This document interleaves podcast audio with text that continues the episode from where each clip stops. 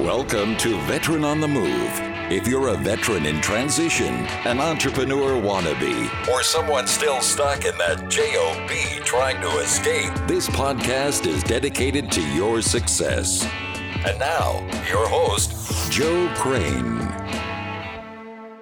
Have you heard about the new travel website for the military community?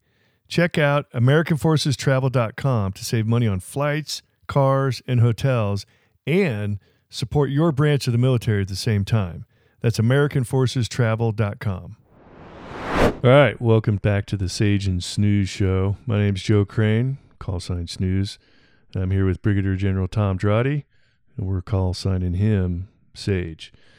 So, Sage, a while back you had the opportunity to go back and speak at your high school that you graduated from. What was that like? Joe, it was just a, an amazing experience. The uh, Community Foundation of Kankakee River Valley. This is my hometown of Kankakee, Illinois. Uh, it sounds like a disease, but it's the an Indian river about uh, 60 miles south of Chicago. And that is where I was born and raised and uh, left uh, there in 1958 uh, at age 18 to head off to the Naval Academy to become a Marine. But uh, the foundation has established this award called the Hometown Hero, and the, the first honoree was going to be me. And of course, I felt you know deeply humbled by by that selection. And so, um, since I was back there, I contacted my my high school uh, principal and asked if it would be possible to um, talk to the students to share a few thoughts with them. And uh, he had known me from before. I had received an award from from the high school a, a few years ago, but um, when he said yes, I then asked, uh, what, what do the students need? What, what would you like me to, to talk to them about? And without hesitation, he said, uh, We got some great young men and women, but there's a tendency for youngsters these days to give up too easily. When things get tough, when they run into obstacles, to just say, "Yeah, it's too difficult. You know, I'll just uh, I'll just quit and move on to something else." And I said, "Well, that'll that'll be easy because uh, what I'll do is uh, come in and talk about uh, not the successes that I had, but the failures and, and, what I learned from them. Yeah, and maybe it'll be something of value for the youngsters. So he said, "Okay, gee, that that'd be great." So I came in and there's uh, you know about 500 students uh, there in the in the gym and uh, nice introduction from the principal and and I started off by saying I, I know what's going through your mind. You know, you're sitting there thinking God, what have I done to deserve this? You know, to sit here and listen to some old grad come in and talk about and yammer on and on about, you know, the things that he did and so forth, and and uh, you know how long, you know, why this punishment, and, and so I said, uh, okay, uh, so I can I can just tell you that's not going to happen. What is going to happen is I'm not going to tell you about my successes. I'm going to tell you about some failures. And now you're saying, oh, this is even worse. All the things that this old guy did wrong. This is going to, take. oh, so, so with that, I, I just talked about the three failures of, of my life and, and, uh, the fact that failure is, uh, is so much a part of life and, and the, the trick is, or the challenge is what we do with it.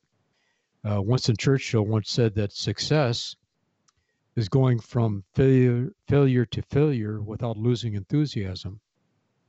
And I said, you know, think about the, you know, an, an athlete or, or athletics in baseball. Uh, a success is a guy at bat who fails seven out of ten times. You know, a 300 hitter is a is a pretty solid uh, candidate for the Hall of Fame these days. Oh yeah. Know, so uh, you, failure is just a part of life, but only if you continue to try. And so, my first failure was uh, at age 11, uh, and I said, now you have to understand first of all uh, my background. Um, uh, I come from a long, long line of fat. my, parents were fat. Uh, all, all, of my relatives were fat. Um, we lived in a fat house on a fat street. We drove a fat car. Uh, we had a dog, Jigs. Yeah, she was fat. Also. so you know, fat was was uh, was was part of my my heritage. So there I am, an 11 year old fat kid, and uh, little league baseball was just starting off. I thought, well, this this would be fun to to play instead of on sand lots, which we really used to do. organize ball and you know get a uniform and so forth. So tried out and and uh, sure enough made the team and I got the uniform. And then disaster struck, and the disaster was showing up was a new kid, uh, Bobby Snyder. God, I hated that kid. Who was a better catcher than I was because you know as a catcher, you know if you're a fat kid, you don't have to move around a lot. You just have to, you know, stop the ball. So, but this kid came in, it was a better ball. So, in those days, there were only a limited number of uniforms. So, I was told, uh, Bobby gets your uniform, and I'll never forget that day of uh, putting my fat uniform into my my uh, the basket on my bike and uh, and uh, driving or pedaling to to Bobby's house to deliver the uniform, all the while wiping away tears because I was so hurt, so humiliated, and so forth. So, wow. With that came a decision. Uh, you know, do you just say, well, that, that's the way it goes, and and uh, you know, you're, you're a little fat kid, and somebody who's better than you, and and I, and I said, I decided, no, I, I want to become a better ball player. So I spent, you know, the rest of that that summer, and then the winter, and then the spring, and the next time, you know, learning how to how to block balls in the dirt, and, and how to throw, and how to do the things that catchers are supposed to do. And uh, lo and behold, uh, the next year, uh, I made the team, got a uniform, a fat one again, uh, but I also made the All Stars. And I thought, gee, you know, there's something to this business of of not quitting and of just uh, hanging in there and, and never giving up. And so that's what I want to pass on to you. You know, your efforts, whatever they may be, are not always going to end in success. But what do you do then? And it's up to you as to what what your choice is. And you can sit around and feel sorry for yourself or say, what did I learn? And, and what am I going to do in order to make this better? And, uh, you know, you just have to uh, accept that in life that you're not going to succeed. Uh, the second incident was uh, in Vietnam when uh, uh, commanding rifle company, and uh, we had uh, a main uh, force Viet Cong Hamlet. turned out to be well fortified, and I hit it with everything that I had, all the supporting arms that, that I could bring to bear, fixed wing aircraft and and helicopter gunships, mortars, artillery, and it just wasn't budging. And so as the sun was going down because I, I, didn't want to attack at night because that would give the enemy a further advantage. Uh, so I ordered uh, fixed bayonets. And when I gave that order, uh, this amazing feeling came over the, the company of, gee, you know, this is this is not shooting somebody at 300 yards or or dropping a bomb or, or mortar on them. Uh, we're going to go in and smash and slash and beat to death another human being at one end of this rifle or the other where somebody's going to die. And instead of uh, any kind of a fear or panic, it was this calm resolve. And it was especially among those that, you know, came came from good families, good solid uh, Marines in every respect. So we uh, conducted the assault. It was successful. We took the Hamlet. In the process of uh, setting in, uh, learned that one of my squad leaders, uh, Corporal Frederick Miller from Berlin, Ohio, uh, had been killed. And so the company was exhausted at that point. So I told my XO, said to the rest of the company, I'm going to go get Corporal Miller. And hmm. so went out with a couple of Marines, uh, put his body on, on my shoulders, and, and, and brought him back in. So the next morning, the battalion commander showed up and uh, he noticed the blood on my flak jacket and asked, did you get wounded? I didn't hear about this. And I said, no, no. And I told him what had happened, and he was very unhappy with me. And uh, as he's chewing me out, uh, there's a dumb thing to do. Don't ever do that again, and so forth. And you know, you have those moments in life, Joe, where you've got to make a decision that you're going to live with for the rest of your life, and that that was one. And so I said to myself, you know, this is a golden opportunity to keep your mouth shut, but but I really can't. And uh, so I took a deep breath and I said, Sir, I, I, I, understand how you feel, but you've got to understand how I feel. If that happened again, I'd do the same thing because I'll never leave behind a dead or wounded Marine. Huh. The battalion commander goes ballistic and he's in the process of relieving me of my command. And so I tried to explain to the students what relief of, of, uh, of a command in combat meant, which meant the end. You know, you don't survive in the Marine Corps if you've been relieved in combat. Right. And so, uh, as he's uh, in the process of relieving me, I'm thinking, God, this is this is so unfair. All my boyhood dreams of Kankakee, Illinois, of the little fat kid going to Annapolis and becoming an officer of Marines. I mean, it's all it's it's all ended. And uh, just then, a helicopter arrived, and out of it jumped the assistant division commander of the First Marine Division. Ironically, the same job that I would hold in Desert Storm. Hmm. And as he's walking over to me and, and he's asking, Where's the CEO of my company, who is me? And people are pointing my direction and backing up, thinking there's going to be another big explosion taking place. and and I remember thinking, God, this is getting a little uh, unfair. You know, I've I'm losing my command. I'm losing my my my my my life in essence. Uh, uh, the battalion commander is uh, you know grabbing uh, everything he can, and now I've got a brigadier general to come in and grab whatever's left of my fanny. Instead, the uh, the general comes in and uh, grabs my hand and starts shaking and starts beating me on the back and saying, "God, that was great, Captain. That was fantastic. That was super." Turns to the battalion commander who had been relieving me and said, "Colonel, with company commanders like this, how can you go wrong?" and with that, turned and hopped in his helicopter and flew away. And so instead of getting relieved, I received my first Silver Star, and it was uh, it was that close. But wow. there's no there's no way that I was going to to uh, to undo what I had done or to to say uh, to the battalion commander, "Gee, I, didn't mean it. I'll take it all back," and so forth. Uh, in his mind, this was a failure, but I just had to to see it through, and, and fortunately, I did. So that was the uh, the second example that I gave. So let, let me stop at that point and uh, see what you want to to, uh, to, to further discuss here, Joe. Wow, that's incredible.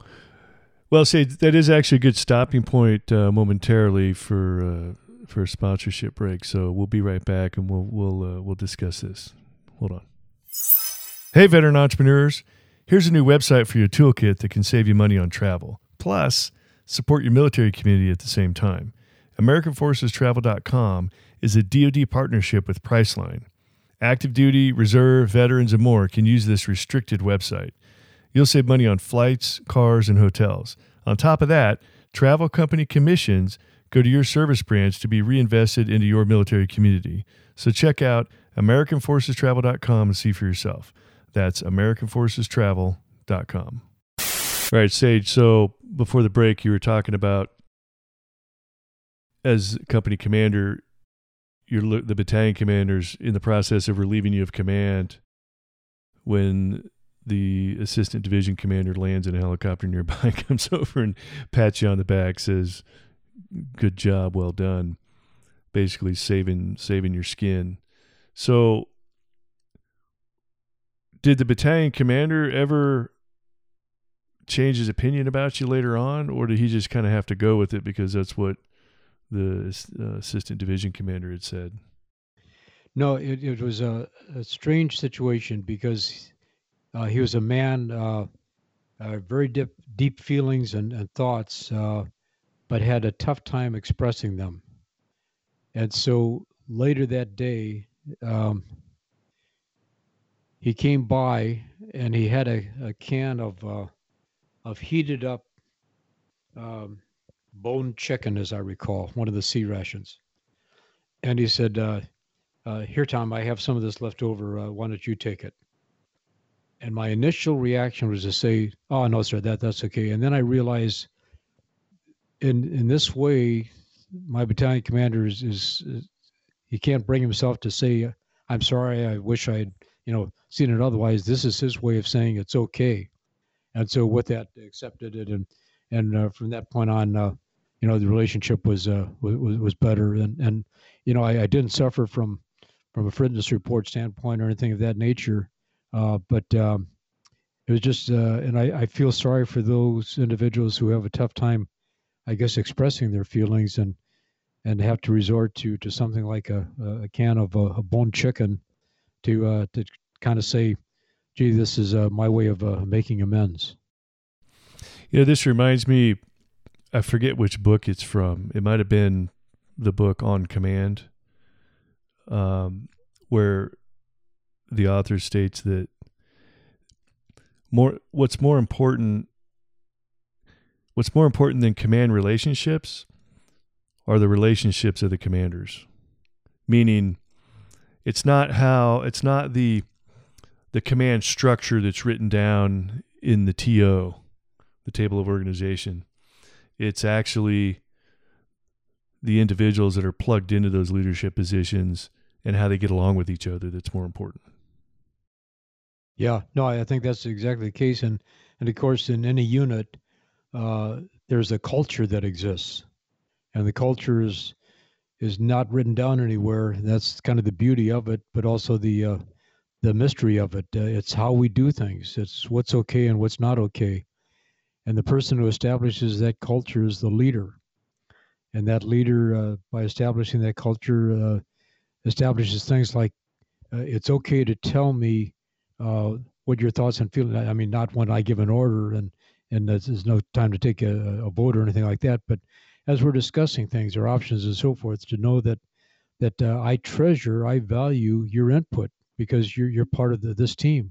I don't know everything just because I outrank you, but uh, I always thought it was interesting that um, Lord Nelson, when he would have a battle plan and laid it all out, and then would have his various captains come in uh, to review it, uh, they would one by one give their opinion of it. But he always started off with the most junior captain and then worked his way on up. Because Nelson realized that if you start off with the most senior guy and they all think it's a great idea, then there's ten- going to be a tendency for the junior guys to fall in line, even if they don't think that.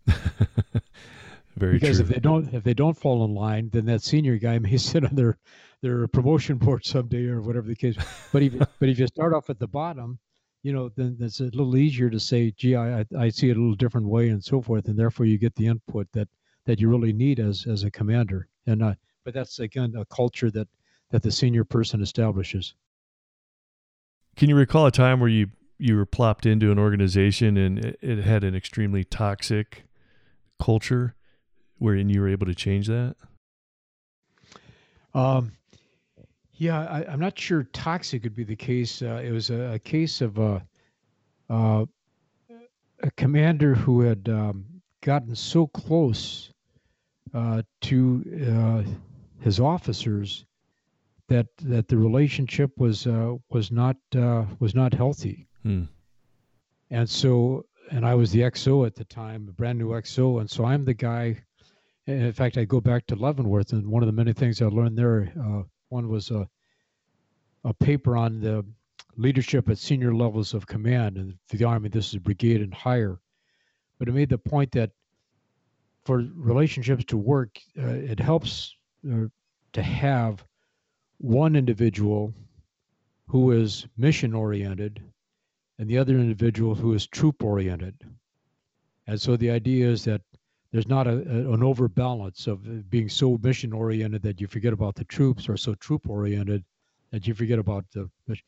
So mm-hmm. it was uh, necessary for the XO. I mean, the XO doesn't uh, get a, a, choice in this matter. He, he has to accept the, the role that is necessary to make the outfit work. So I became the mission oriented guy which was uh, kind of different from the normal role that I would have liked, but it was necessary in order to keep the command going uh, because of this almost toxic, uh, unhealthy relationship of of uh, you know all of the all of the officers were like sons to the battalion commander, and and uh, huh. you know you just can't have a situation like that. There are times when there's tasks to be done, and there's unpleasantness that uh, that are associated with that, and the XO in this case was me was was the bad guy in a role that I I just had to accept. But uh, it is it's a matter of what's good for the unit. Uh, it's not what makes you feel comfortable or what makes you feel good. Uh, how do you make the unit uh, operate? Uh, because our, our, our mission, I don't have to tell you or anybody uh, who's listening to this, the mission of the military is deadly serious, and we have to be focused. We have to know what the hell we're doing, and that oftentimes requires, um, you know, saying no or being the bad guy or are uh, are critiquing or are correcting, never in public, always in private, but nevertheless not letting things slide by, and that that can be uh, wearing uh, for sure. Yeah. All right, Sage. So what's number three?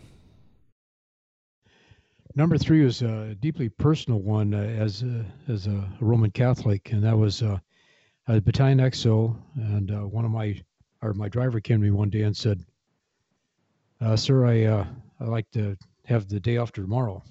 uh, tomorrow they have the day off, and I said, why? What uh, what is it you have going? And and he replied truthfully, well, my my girlfriend is pregnant, and uh, I have to to drive her to uh, to get an abortion. Hmm. And, and, that should have been the easiest decision for me to make. Uh, I mean, I'm a practicing Catholic, uh, born and raised one, 12 years of Catholic education. I mean, and I, I to this day I don't know what went through my mind. Uh, that if I said no, that he'd go away and then he'd get into trouble, and was it uh, some misplaced uh, sense of uh, of uh, duty to him? That, but mm-hmm. for whatever reason, and to my everlasting regret, I said yes. And then, you know, I started thinking of, and as I told the students, you know, some some failures have no happy endings. You know, this this one doesn't. Uh, that that child that I was complicit in uh, in the death of uh, would be in his or her 40s these days had had uh, he or she been allowed to be born. And so sometimes you just have to, to learn the hard way of uh, decisions and, and you can't get too cocky or too confident of, gee, I'm a good Catholic. I go to mass every Sunday and all the other things. Yeah, but how about when it really, really counts and you've got to make one of those moral decisions that uh, when you had to make that one, uh, you failed and failed miserably. Wow. And this was your driver, so you probably had a fairly personal relationship. You, oh, yeah, you, yeah, knew good. each other on a daily basis. Yeah, and you know, good Marine, and, and uh, but just uh, and again, uh, I've gone over that decision a million times, Joe, and uh, I keep trying to figure out why did I make the the wrong one, but I did. Did you ever bring it up again with your driver? No, no, never again. Mm-hmm. Yeah. So those were the three main things that you spoke to your to the high school that you graduated at. Uh, how many years later? Oh, let's see. Uh, that was a class of '58. So what? Almost 60 years after, huh? Wow. Yeah. So uh, yeah, I'm 77. So uh, that'd be right. Uh, yeah. Yeah. Next year, next year we'll have our 60th uh, reunion. So And um, it was funny. We get in the, the question and answer period. Uh, one of the things that part of the introduction was I was the co-captain of the first undefeated football team for my high school. Awesome. And, and so the first question came from a football player who asked, uh, uh, "How much did you weigh?" you How much could you bench? Yeah, and and I said, "Well, you know, it's interesting. I weighed 20 pounds less than I weigh right now." Uh, now I had just hmm. uh, come off of a pretty serious diet, but I went off to the Naval Academy at about 165 pounds, playing a pulling guard, and uh, ended up in, in, a linebacker because in those days you played offense and defense. Yeah, and uh, it was kind of discouraged when, when the scat backs uh, weighed more than I did, and and I'm the guy who has to go out and take out these huge ends uh, with the running play. But anyway, I played until a, a shoulder got ripped out, and that ended my my football playing days. But then the other questions were, were, were good, like um, what do I think I would have done had uh, uh, the general not showed up? And my days in the Marine Corps would have ended. Yeah, that's a good question. And I, and I said, gee, you know, well, part of it was, you know, the shame of coming back to, to Kankakee, to my hometown, and saying, gee, I, I failed, but, you know, what do I do then? And I said, uh, you know, probably uh, have become a teacher uh, because that has always uh, appealed to me. And I think there's every officer, I think, the good officers that I know are, are teachers at heart, and uh, you know the relationship with with their juniors, as General Lejeune said, is uh, you know teacher to scholar, and in many ways like father to son. Mm-hmm. And so, but uh, and then other questions of other challenges that that I've I've had uh, and how I, face them, and and uh, again, uh, Doctor dodged none of them because good good questions, and this is their chance to take advantage of a of an old great beer uh, who uh, who had come back to uh, to share a few thoughts with them. And did you did you keep them captivated, uh, or, or did you have heads nodding, and uh, did they seem disinterested? The the principal said uh, that you could have heard a pen drop at various points. Now, that could have been because they were sound asleep. Probably not. no, but I, I th- think uh, especially the, the, Vietnam stuff. Uh, they don't hear that very often, and, and I don't mention it very often. But it was, uh, I thought, a, a, good example of what happens um, you know, sometimes when you're literally under fire and the decisions that you make, and they're not always the, the ones that some people see as uh, as the, the correct ones that some people see as failures. Fascinating. Well, General, if you had to sum up what it was like to go back to your hometown high school that you graduated from after a lifetime, after several careers, actually, what comes to mind and you know, what was that overall? What was the experience like? Oh, it was a tremendous uh, feeling of uh, of welcoming. I mean, to, to, go back where I grew up, uh, my sister still lives there. I have uh, a niece and nephews that are still in the area. Uh, friends, uh, some classmates showed up at the the award event that evening, so that was fun. Except I couldn't tell anything but the truth since they were fellow co-conspirators for a lot of the, the things that we're involved in. But I think the statute of limitations has run out on, on most of them. But, but but it was great to come back. But uh, along with it uh, came this this tremendous feeling of a blessing of the opportunity that I had as a, as a young man. My dad was a German immigrant, a plumber and steam fitter with only an eighth grade education. Uh, my mother was the daughter of Irish immigrants, uh, and to have this opportunity to uh, to you know go to the Naval Academy and then become an officer of Marines and to serve my country for over 30 years and to lead Marines in combat you know, to have a family that uh, as wonderful as mine. Uh, God, I, uh, as I said, I'm just the luckiest guy in the world, and and I still really feel that way. Outstanding. All right, Sage.